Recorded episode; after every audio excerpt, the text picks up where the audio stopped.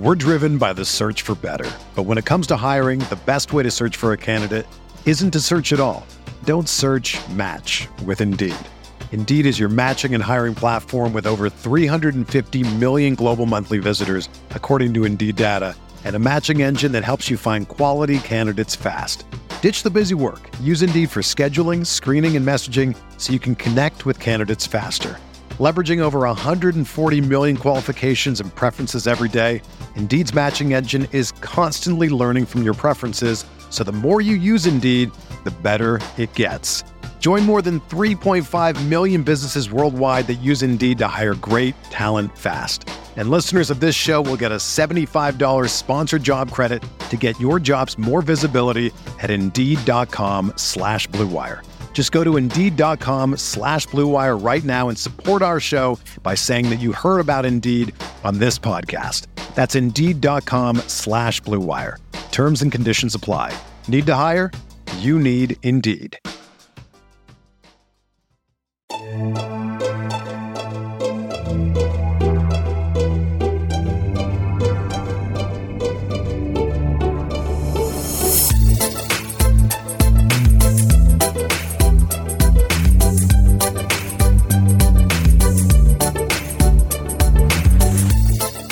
Hey there, Knicks fans. How you doing? It's your boy, Jonathan Macri, with you for another episode of the Knicks Film School podcast. Um, as you know, if you have been paying attention, I'm not here right now. No, this is this is not this is not some uh, mind mind f. Uh, I'm on vacation in Florida, hopefully enjoying some sun, maybe a little sand. I don't I don't know. Uh, certainly a cocktail. Uh, definitely hope to be enjoying a cocktail right now, uh, wherever I am. Uh, but I am recording this, pre-recording this, as it were, on Friday afternoon, uh, Friday, February seventeenth. So, yeah, apologies if uh, you're still waiting to hear the the much uh, anticipated reaction to Julius Randle's All Star performance uh, or Quentin Grimes' Rising Stars. I mean, surely he's going to win the Rising Stars MVP. Do they still? I'm assuming they still give a Rising Stars MVP. Uh, perhaps some Sims dunk contest reactions. Uh, yeah, you're not going to hear any of that right now. Um, but you will at some point, uh, probably pretty soon at the end of the week. It would be my would be my guess um, when we're when we're back in the full swing of things. Anyway, uh, yeah, it's just me right now, and like I said, recording this before the All Star festivities, and this is a mailbag episode. So, hell of time today. Uh, I knew I wanted to get one more episode, kind of in the in the docket. That's not the right word. Uh, in the in the bin bin sure let's go with bin one more episode in the in the bin that we could run next week and uh put out a question a call for questions on twitter. Of course Knicks nation did not disappoint.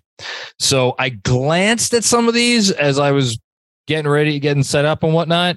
Uh i have not given a ton of thought to any of them although i've given a slight amount of thought.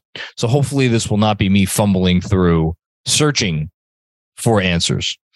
Um, and I'm just going to go in order in which these questions appear on my um like the responses to the uh, the initial call for questions. So there's not going to be much rhyme or reason to why the, they are in the order that they are. Apologies if it seems a little jumbled that way, but we're going to work our way through it. Okay.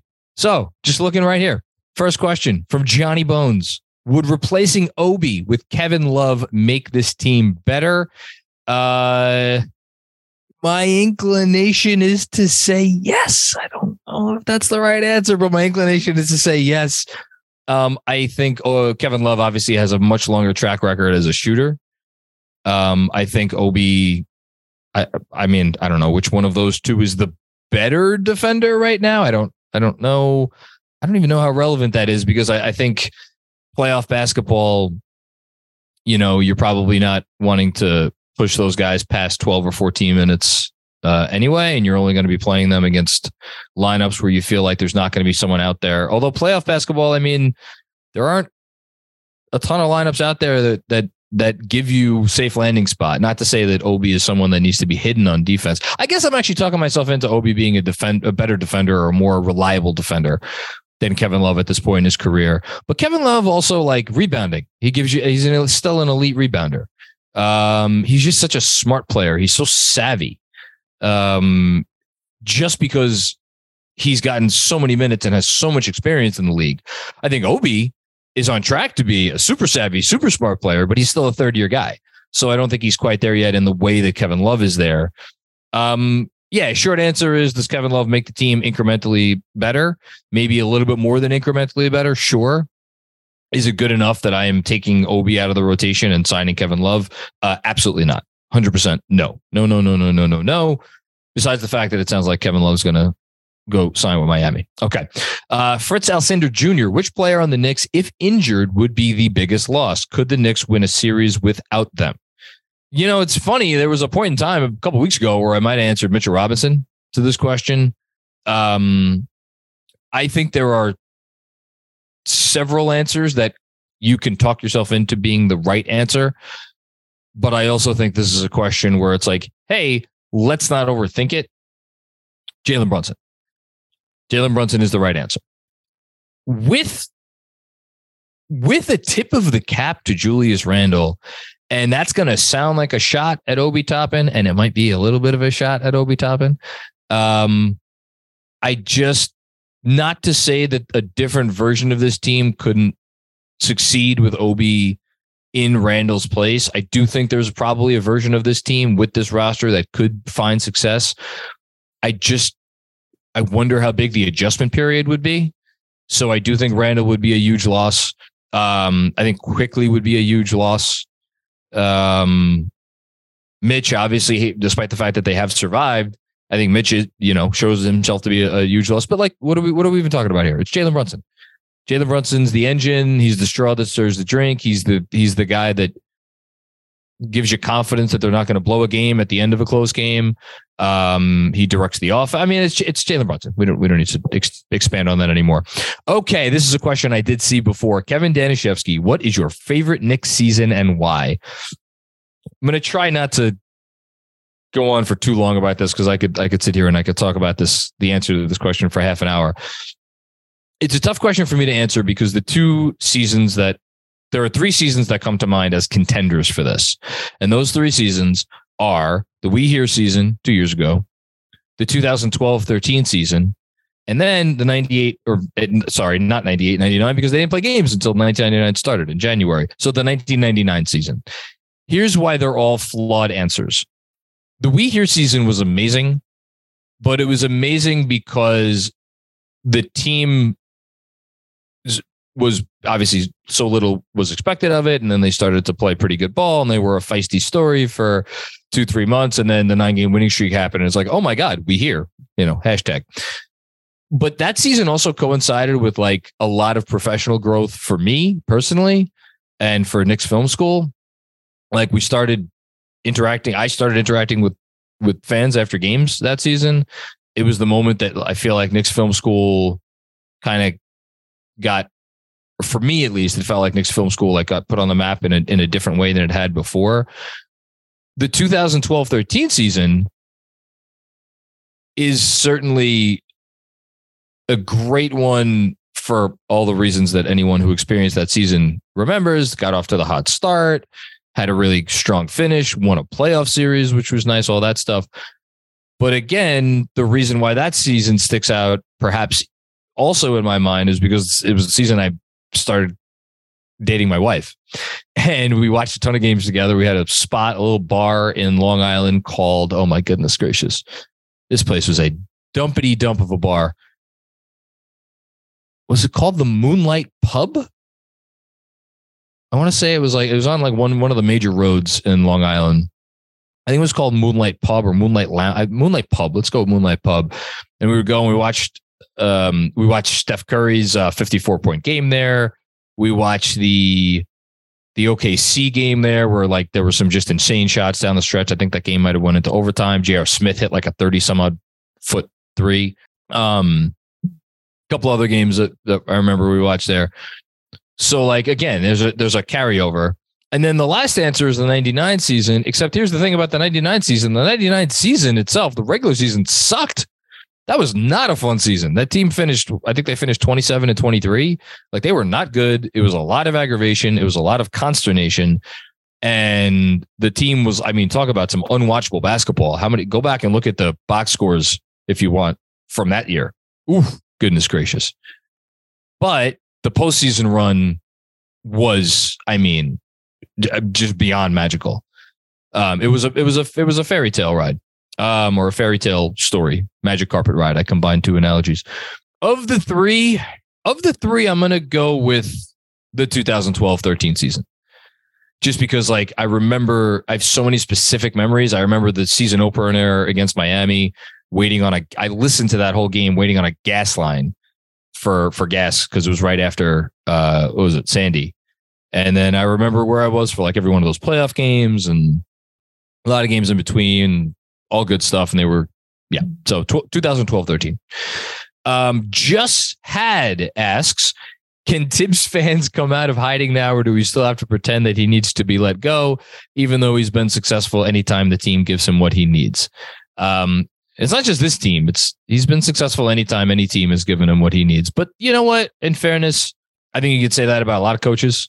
Um, I look, I, am not going to sit here and wax poetic about Thibs. That is positively the last thing anyone wants to hear. I've done it enough, enough for a lifetime. Um, I think here's what I'll say. I think here's the happy medium. The happy medium is if you are a Thibs critic and someone who believes like his faults outweigh his positives, you could at least sit back and like look at what the season has become and what he's what the team is this season and say like, okay, maybe he's not the, the forever coach, but he's a good coach for right now. He's a good coach for this team right now, and you know we're, we're we should be happy we have him. Uh, and I think that's again that's a happy compromise. Uh, Manti Python, who was your favorite current Nick, and what year did he graduate from Villanova? My favorite current Nick. The two, there were two answers for me here, and it's Brunson and Quickley. I think I have to go with Brunson. I think I have to go with Brunson. What year? What year did Brunson graduate from Villanova? Was it 2000? He left after his junior year, didn't he? I think. Um, but whatever. It, it's it's Jalen Brunson. I I mean, watching Jalen Brunson do things that like like just make the shots that he makes. Like Melo did that. Melo did that. He did that for several years here. That was fun. But there was also this feeling like, you know, you I, will just admit myself, I don't know if this is a correct or, or incorrect emotion to have had while watching Melo, but there were a lot of years where I'm like, man, I, it's great seeing him make these shots, but I wish he passed the ball a little bit more. And I don't have that with Brunson as much. Is that because Brunson, you know, also gets gets six point whatever assists per game? Uh, is it just because it's new and fresh, and maybe a year or two from now, I'm gonna be feeling like, okay, pass the ball a little bit more? Is it because I just feel like Brunson needs to do a little bit more for this team. I don't know. I don't know if it's fair or unfair, but it's Brunson's the answer. Gizzle asks, which makes more sense? Swapping Hart into the starting lineup for Grimes or RJ? Which would you choose and which do you think Thibs chooses? I would leave the starting lineup as is. If I was, uh, we talked about this on the pod with Jeremy. If forced, I would sub out um, Hart for RJ, just because I think they need Grimes' quick trigger and just quickness in general. Like he's a quick decision maker, quick mover. Um, and I his defense in the starting line, all of those things. Oh, I think we need all that in the starting lineup. So I would sub him out for RJ. Uh, I do not think Thibs would choose either. Um, either. I think he's going to keep the starting lineup the way it is. And if forced, if Thibs was forced to make a change to the starting lineup, I think he would choose the same. I think he would sub out Hart for RJ. Um, Ewing1357 asks Are the Knicks no longer a rebuilding team? Not evaluating our lottery pick, not using the draft to acquire talent seem like acceptable, expected paths. These seem like moves of an established club. Thoughts? So I feel like we haven't talked about this a while. I definitely, this is a conversation that I had um, at times earlier this year in terms of like the Knicks being one of the few and like there are there were teams that entered this season as clear like we're going for it contenders. And then there were um teams entering this year where it's like okay they're either clearly tanking or maybe they surprise for a little bit and then they go they end up going the other direction. And then there was the NBA's middle ground. And to me looking at this year rightly or wrongly the NBA's middle ground felt smaller than ever before. It feels like usually there's maybe 10 to 12 teams in the middle ground. This season, it's like, okay, who is it? It's the Knicks, it's the Hawks, and the Hawks actually probably probably shouldn't have even been in there, but let's put the Hawks in there too. This before the season. Wizards, let's say Raptors, Bulls, um, Kings, Blazers. Am I missing anybody? Yeah. So, and even like, I, I don't know, that's really it. And so it's like, what did I name? Seven teams. I, I think there's been some obvious separation between the haves and the have nots within that group that I just named. But here's the, this is, this is a, this is a path of their choosing. And I think again, we've danced around it all season, or not danced around it. We've talked about it openly all season. Like they've they've they've told us what path they're going to pick. They're going to continue trying to win games, trying to be as good as possible, and then when the tr- proper trade becomes available for a star, they're going to make it. Does it mean they're an established club right now? Does it mean they're a contending team right now? Does it mean that they have all of their necessary pieces right now? Absolutely not. Um, and no to those other questions, but it does mean they have a very clear path that they want to take, and they're going to try to take that path um, when the opportunity presents itself. And as a result of that path that they have cho- chosen, they are not operating anything like a rebuilding club. Um, and I would argue they didn't operate like a rebuilding club last year, or I, quite frankly, the year before that. Like they went out and traded for Derrick Rose, and didn't move Julius Randle. Rebuilding club trades Julius Randle and doesn't trade for Derrick Rose, and the whole thing. So they haven't they haven't acted like a rebuilding club in a in a while since pre Leon Rose. Okay. JK, if Leon and Co were intent on moving RJ and upgrading the starting small forward position this offseason, who would be the perfect target? So to me, perfect target implies realistic target. And um, it's funny. Uh, let me see if I could pull this up real quick.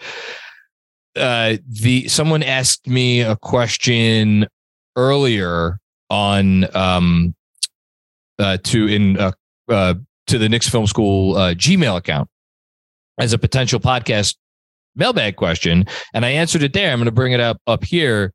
And the question was, if you replaced RJ with you know an, an all star level wing, would this team be a championship contender? And my answer was yes. And the reason I'm bringing it up now is who would be the perfect target. So in my estimation, if you replaced RJ with the following players, this team would be a contender Jayson Tatum, Kawhi Leonard, Devin Booker, Kevin Durant. Again, not in any particular order. And then the two borderline ones I have are Paul George and Jimmy Butler. So to answer this question, who would be the perfect target? And thanks, uh, Matt Smith, for the question to the um, email account. Tatum is not realistic. Devin Booker is not realistic. Kevin Durant is not realistic. Jimmy Butler is going to be 34 years old. And for as much as I would, God knows, oh my God, would I love to watch Jimmy Butler on this team? Uh, it, I just, I mean, he's Jimmy Butler. Uh, too old, too old. To, your timeline gets cut too short. That leaves the two Clippers guys. I mean, I, what again? Again, what what do the Clippers do if they like lose in the play in this year, or like get smoked in the first round? Like, do they, are they just going to run it back, or are they going to try to trade they get access to another future first round pick this summer that they could trade plus two swaps. So they can make a big trade. But are they going to further, you know, dig, dig out their own grave with this core? Like, I, I don't know what they do. So to me, one of those two options feels realistic. Of the two, it's funny. I actually think it's an interesting debate because Kawhi, like, he just he doesn't play games. Um, is he the better player when healthy? Yeah, he's the better player when healthy, but he doesn't he doesn't play games. So there's a part of me that actually wants to answer Paul George as like the ideal trade target. Um, so that would be my answer to that question. Uh, Joyless Division asks, as you've said, it seems like RJ is another RJ trade question. It seems like RJ could very well be dealt this offseason. Other than LaVine and Anunoby, who do you see as possible targets for an RJ centric trade package? Um, so this I'm going to shift to like, what do I think is the most likely? Because I have a whole newsletter coming out for uh, this week. It may actually be already out by the time you're listening to this, in which I go through literally every possible trade target in the league, not just not specifically RJ centric packages. I don't even get into the packages. I just get into like who could I see becoming available. If you're asking me like the most realistic, I think it's Towns. It's Karl-Anthony Towns because Minnesota, like again, I don't know if they're going to have enough data for them, so enough internal data for themselves to make themselves happy with like okay we feel like we know what this core will be moving forward or we we we we feel like we know enough to know that this team is not going to get to the promised land as currently constructed. We need to make another move. The move is towns. That's obvious because they're not getting anything for Gobert and they're not they're not trading Anthony Edwards. And the the time to do it is now like it's not again if they make that internal decision why why wait? Trade Towns now, get the biggest package you can. And I think the Knicks would be in on that. And I think RJ, like, why why wouldn't why can't RJ work next to Anthony Edwards? I don't I don't see any reason why not. Um, Gobert, you know, good good guy for RJ to pair with uh, as a screen and dive guy, offensive rebounder, the whole thing. And uh, yeah, I, I to say, do, it, does that mean I want Karl-Anthony Towns on the Knicks? Uh, no, that is not to say that, to be very clear. Okay. Um, no more Cam talk. I swear I didn't make that Twitter name up. Do you think the Knicks will roster at least one of their potential first round picks from this upcoming draft? If so, what player archetype should they be looking for? Um, so in terms of what so let me just start by saying i don't i don't i have not been right about forecasting their roster in terms of like go- going into each of the last 3 years i'm like well clearly they're not going to have room for this or that or you know such player because they have all these other guys here and then it turns out that like, oh yes, they absolutely do have room because whether it's a Fournier falls out of the rotation or a Derrick Rose falls out of the rotation or, you know, um, shit goes haywire last year or like even the year before that, you know, like, you know, Reggie Bullock emerged. I mean, remember like pre-training, like or in training camp before the We Here season, we weren't even sure like Reggie Bullock was going to play a big role, and he ended up playing like one of the biggest roles for the team. So like to sit here right now and be like, oh, they're they are going to have room in the rotation for someone or they're not, I think is a little, it's premature. My gut feeling is the answer is no. And I think they're only going to wind up with the Mavs pick. And I don't think that they will roster that player. I think they will trade that somehow, some way. I think they will trade that pick. That is my gut feeling. I could be wrong. My gut feeling right now, with so much uncertainty, is that they will not roster that that player. I, I kind of hope I'm wrong. It would be great if they could continue getting an influx of young talent, you know. Um, but we'll we'll see because eventually the cover is going to r- run dry. But if they did roster the player, what player archetype should they be looking for? I mean, that also depends on like what else they do. Just in an NBA, a, two way, as close as you could come to getting like a two way multi positional player. That's all. You know, like you know, you know, it was a great archetype for them to have drafted Jalen Williams on OKC, and they traded the pick so they couldn't draft him. Like somebody like that will be great. Um, but yeah, I don't know if that person is going to be available. And again, I don't think they're going to keep the pick.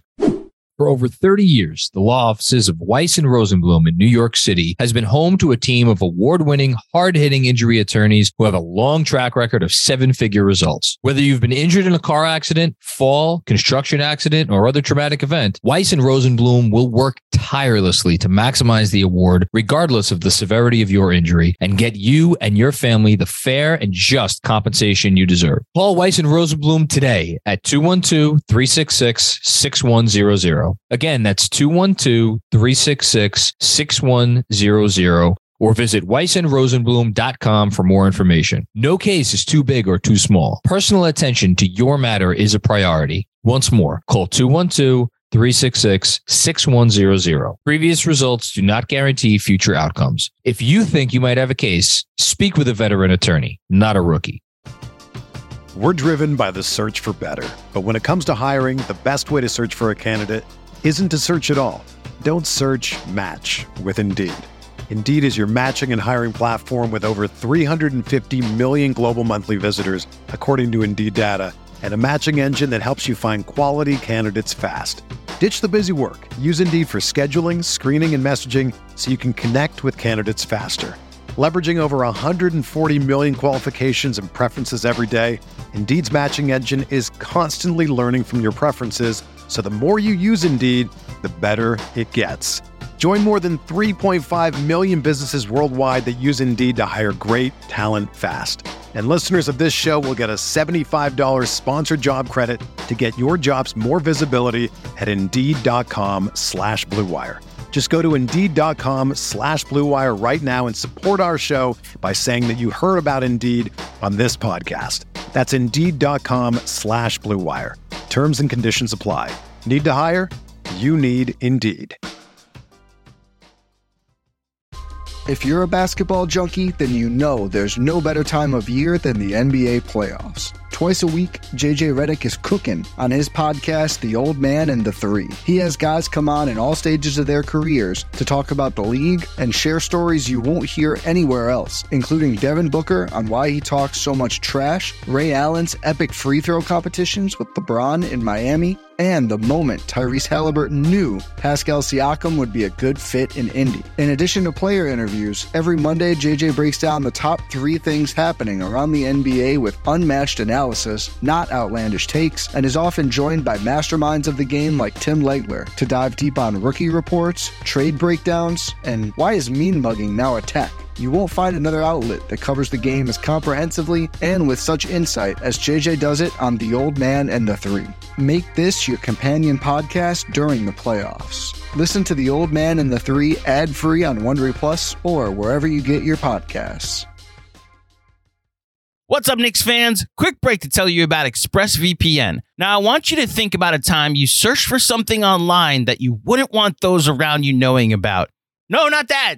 Oh my gosh, no, I was not referring to that. I meant something basketball related, like when I'm around Macri and I want to look up how much the Knicks would still owe Thibs if they fired him tomorrow, or when I'm around Mensa and I want to see how easy it would be to trade RJ Barrett, or when I'm around Jeremy and I want to see what a max contract for Carmelo Anthony would cost in 2023. Well, I know most of you are probably thinking, why don't I just use incognito mode? Well, let me tell you something. Incognito mode does not hide your activity. It doesn't matter what mode you use or how many times you clear your browser history, your internet service provider can still see every single website you've ever visited. That's why, even when I'm at home, I never go online without using ExpressVPN. It doesn't matter what your internet service provider is. In the US, they can legally sell your information to ad companies. ExpressVPN is an app that reroutes your internet connection through their secure servers so nobody can see the sites that you visit. ExpressVPN also keeps all your information secure by encrypting 100% of your data with the most powerful encryption available. Most of the time, I don't even realize I have ExpressVPN on. It runs seamlessly in the background and is so easy to use. All you have to do is tap one button and you're protected. ExpressVPN is even available on all your devices phones, computers, even your smart TV. Protect your online activity today with the VPN rated number one by Business Insider. Don't hesitate. Visit this exclusive link, expressvpn.com slash film school, and get an extra three months free on a one year package. Again, that's E X P R E S S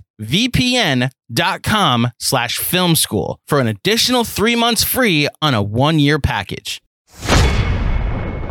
Knicks fan 180. Who do you see as a realistic trade target this offseason to help the Knicks make the next jump? So this is kind of a, a third version of a question that I've already kind of answered twice.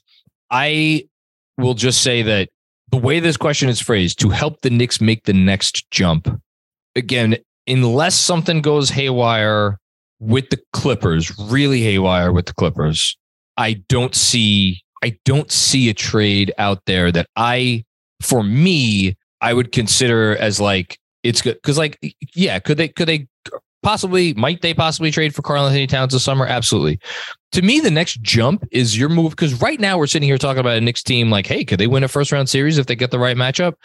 The next jump to me is like maybe not legit contender, like inner circle contender, but like, hey, if things broke right, could we be talking about a conference finalist? That to me is the next jump. And like, you're no longer like a major star away from being a real contender. You're like maybe a, a big tinkering or a big tinker here or there. You're, you're an OG Anunoby away from being a contender, something like that, right? Like, can you be Cleveland or, you know, next year or like a Memphis? Like, not those exact the way those teams are put together, but just in terms of expectations for those teams and what we think that they're capable of. Um, and I don't see it unless something really goes haywire with the with the Clippers situation. I, I guess to throw just one more out there. Let me give can give you at least one more. I mean, I, I'm I'm always going to be having my eye on Philly. Always going to be having my eye on Philly perpetually until they either win it all or they decide to blow it up. Um, I, mm, Brandon Ingram is a name that I would keep an eye on. I would keep an eye on Brandon Ingram. Why not? Jonas Plout, if you could take one starter and one bench player from teams that are currently outside the top 10 in each conference, oh my God, and insert them into the Knicks lineup rotation, who would you choose? One starter and one bench player from teams that are currently outside of the top 10. All right. Um, and currently insert them into the Knicks lineup rotation. Man, this is a good question. Um, okay, well, this is cheating, but uh, LeBron James. LeBron James is my answer for who I who would I which starter would I insert into the Knicks lineup rotation. There's a guy. He could he might make the Knicks this version of the Knicks a contender this year, right now, right the hell now. Swap him out for RJ. There you go. Um, and one bench player. Um, hmm, that's a good one. Um, so it has to be a it has to be a bench player from one of the teams that are outside the top 10. It's not like someone that would be coming off our bench. It has to be someone that is currently coming off a bench for another team. Uh, man, I can't believe I'm about to say what I'm about to say. Is Alec Burks the right answer? I think Alec Burks might be the right. Alec Burks or Buddy Hield? Not Buddy. Sorry, not Buddy Hield. Um, Ben Mathurin. Ben Mathurin. I let's go with Mathurin just because I don't need the the hate mail for selecting Alec Burks. uh, KK asks, what would you consider the most perfect but realistic dream offseason for the Knicks this summer? Um, I'd really be curious again to see what the price on getting Paul George is. Um, again, th- this is my definition of realistic. So if if you're hearing that and you're like Paul George, that's your dream scenario. Uh, okay, my definition of realistic, I don't think there's going to be. I just don't see a lot happening this summer at all. Um, but and honestly, like there's a world where you I might be able. I, if I sat down and I really thought about that, and really depending on what the price for getting Paul George is, there's a very real world where I would sit there and be like, you know what? The realistic dream offseason for the Knicks this summer is just hold all your cards and move on to next year and wait for a more and wait for the better star to become available. That might honestly be my answer. But just like since that's a kind of a boring answer, right now, sitting here today, I would probably say if the price is right, go get Paul George. With again, a, a tip of the cap, a tip of the cap to Brandon Ingram. Keep an eye on New Orleans.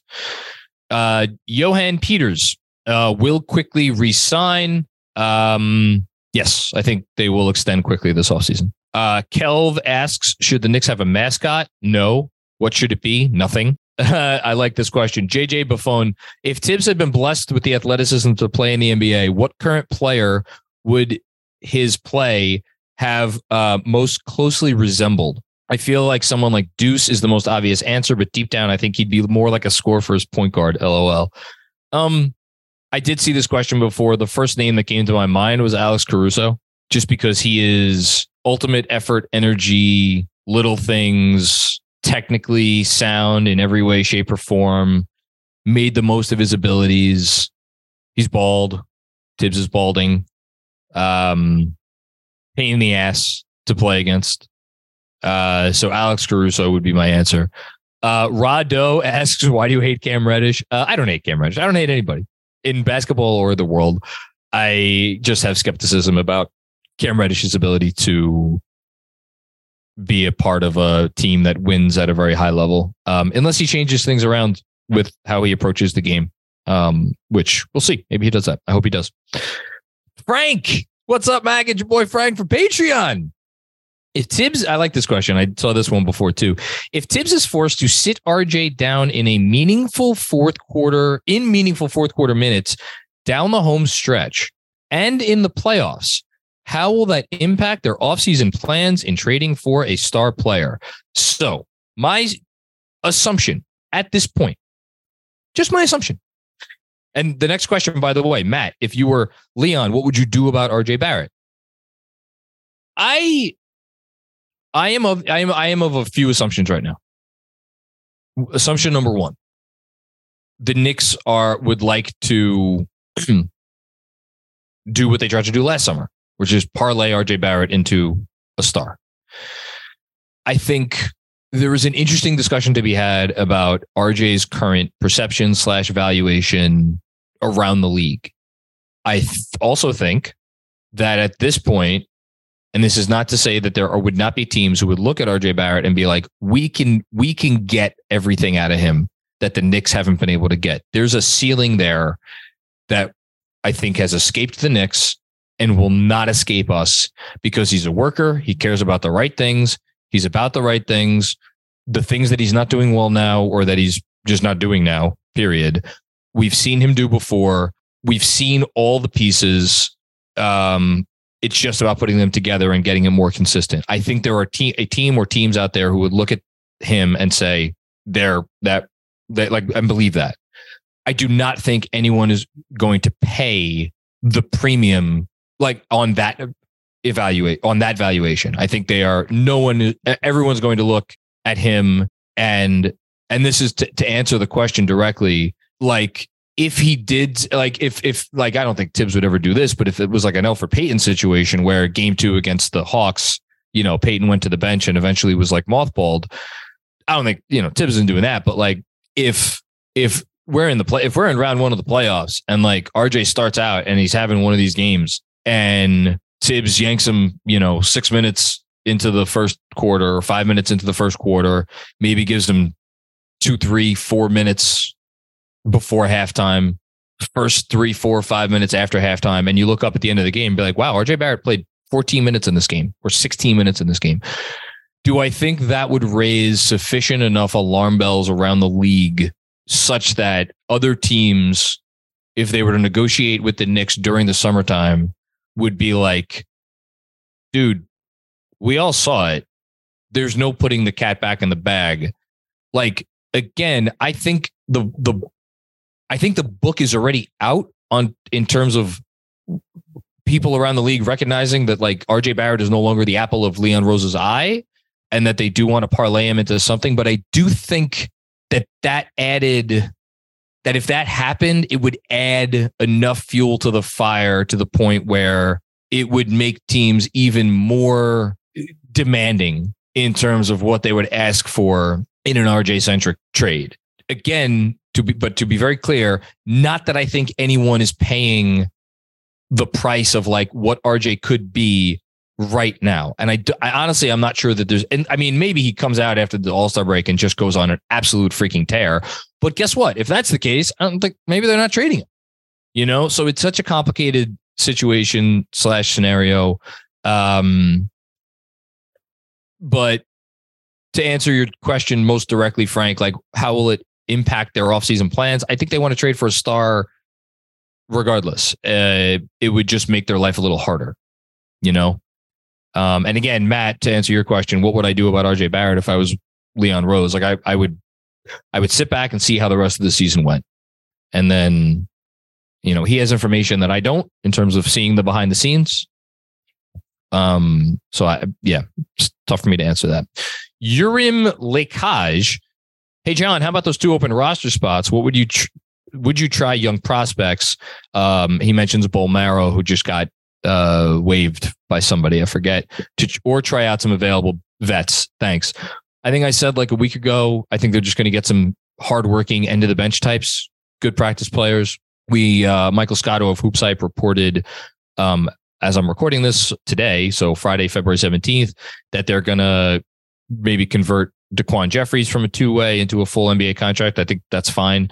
I just, maybe if there's a young player you want to try, try to take a flyer on, I, there's no one out there that I see. Like to me, it'd be more of like a young player, but who is more of a like an end of the bench type, a guy that maybe if you really develop him, he could contribute as like a rotation player someday. I would do that more than like, hey, this guy was a real prospect once upon a time. Let's see if we can find what everybody else was missing. Like uh, when they signed freaking what the guy was the guy's Henry Ellenson a few years ago, who was like the 17th pick in the draft, and they they signed him to a two way deal. I think like I wouldn't go for someone like that. Matt asks, "Who's your favorite current Knick and why?" Answered that already. Jalen Brunson.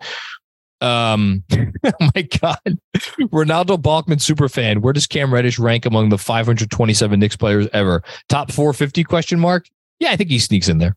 Um, Alex Canzone, another RJ centric trade question. If the Knicks can't get a star trade done this offseason, do you think they could keep RJ past this offseason or swap him for a similar similar salary that can contribute more, like a Bridges or an OG? Um, they, they like both of those guys. You're talking RJ plus multiple first round picks, not and like Mikal. Oh my God! Like I, I, I don't even want to say out loud what I'm thinking about what the Nets would ask for in addition to RJ in exchange for Mikal Bridges. And I don't think the Knicks would pay it because I don't think they could afford to give up that much in addition to RJ. OG, it, I again, I don't know. We've heard a lot about what the market for OG Anunoby is. I don't, I don't feel like I have a great feel for what that market actually is.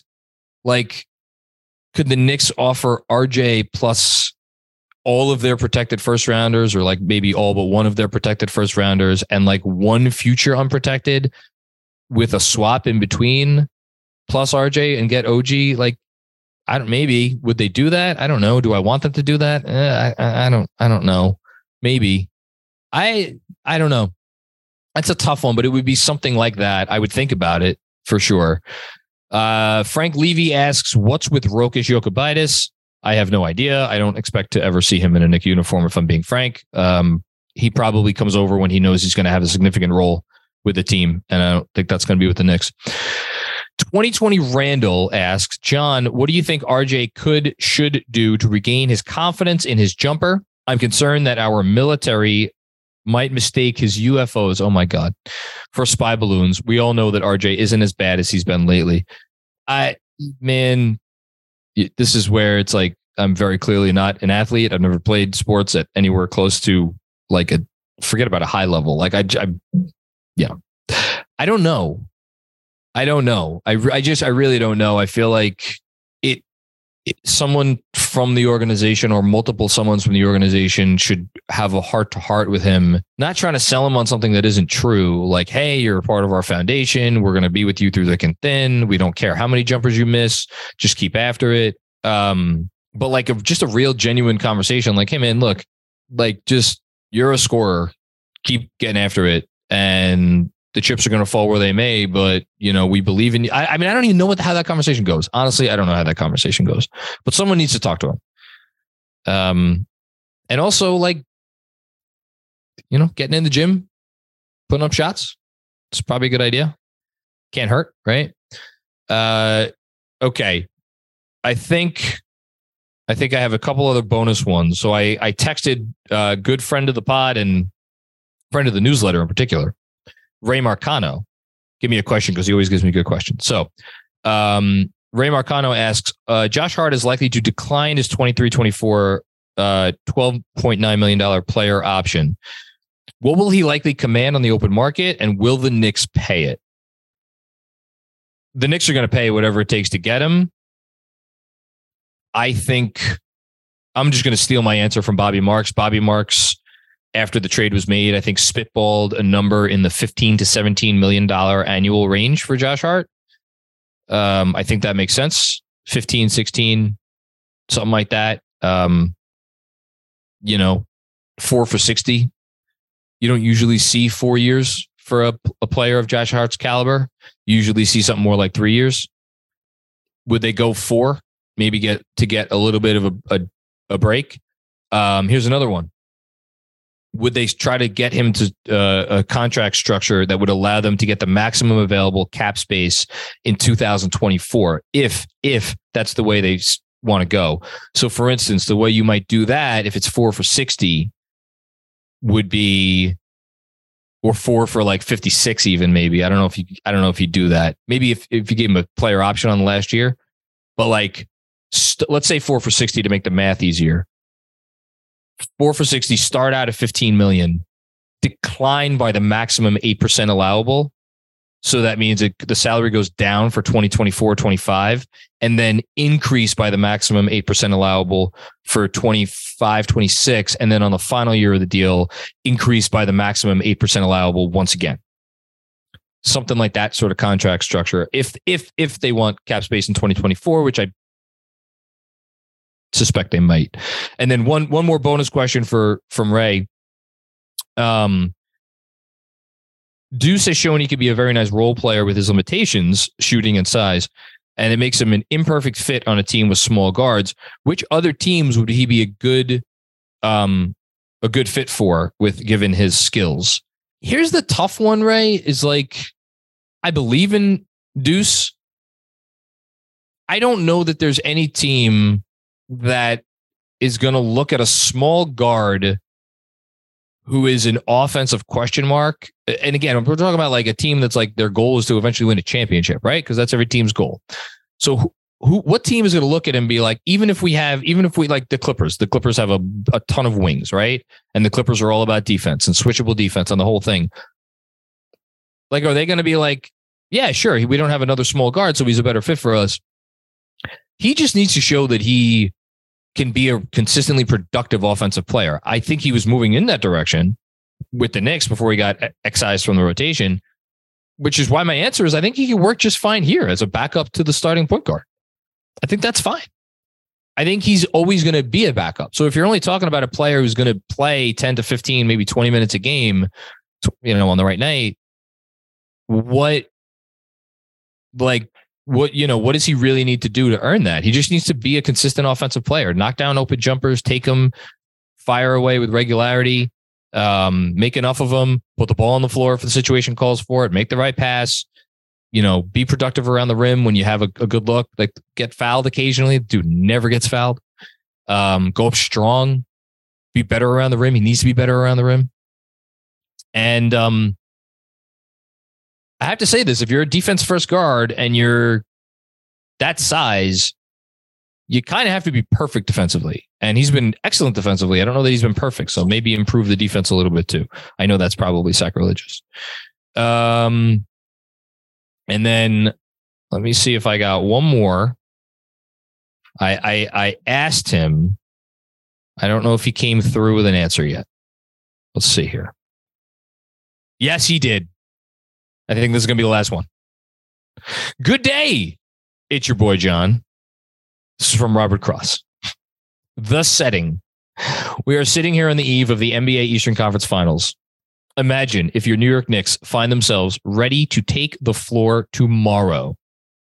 How did they get here? Was the catalyst. Hashtag 53 wins. Okay.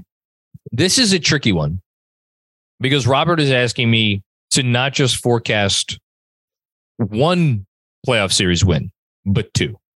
And it would be easy for me to be like, oh, they get to the five seed, they play the Cavs, and they beat the Cavs. Because I can see that. I can see them beating the Cavs. It's not crazy. But then if you do that, you're facing Boston in the Eastern Conference Finals. And I just, for the life of me, I don't see them being beating Boston. I also don't see them beating Milwaukee a healthy Milwaukee team. I, I and all due respect to Milwaukee's half court offensive flaws, I just don't think it's a great matchup for them. And I understand Jalen Brunson had a nice last game against Jrue Holiday. I just I just don't see it.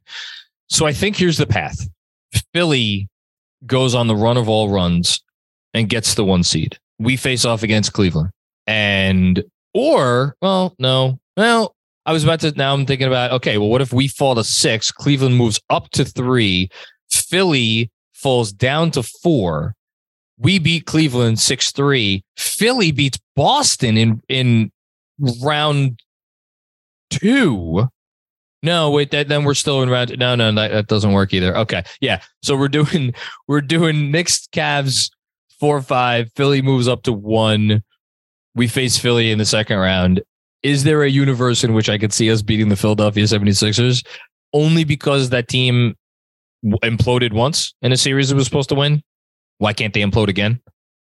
Um, if they just if everybody if everybody else clams up around Embiid and Harden pulls a Harden, um, I don't know. Probably would take an injury. I don't know who the injury would have to be. Maybe Embiid get maybe Embiid gets dinged up, or maybe Embiid enters that season dinged up, or series dinged up. Maybe that's it. Um, that would be the best. That would be the best answer that I would have. Um, and you know what? On that note, I just did I just did one more refresh on Twitter and the first question I see, here we go. This is from this will be the last one from Krunoslav. RJ, Obi, Mitch, this year's first round pick, which we, we actually don't have to trade. so, first round picks in 24, 26, 28, and 30. We could do that trade after this draft. Not our not this year's first round pick, but 24, 26, 30, 28, and 30 swaps in 25, 27, and 29. Would this be the offer for Embiid in July? Is it too much? It is not too much. Bring me Joel Embiid. And that is how we will end this pod. Thank you, everybody, for checking out another edition of the Knicks Film School podcast. Hope you enjoyed. Um, don't forget, uh, we got good stuff coming up uh, end of this week, pre games, post games, the whole thing. I will be back live and in full living color before you know it. And uh, yeah, thanks for the questions, everybody on Twitter. Uh, sorry I couldn't get to all of them if there were some other people who submitted some questions later. Uh, but again, thank you, thank you, thank you. Happy All Star break, everybody. And we will talk to you soon. Peace out.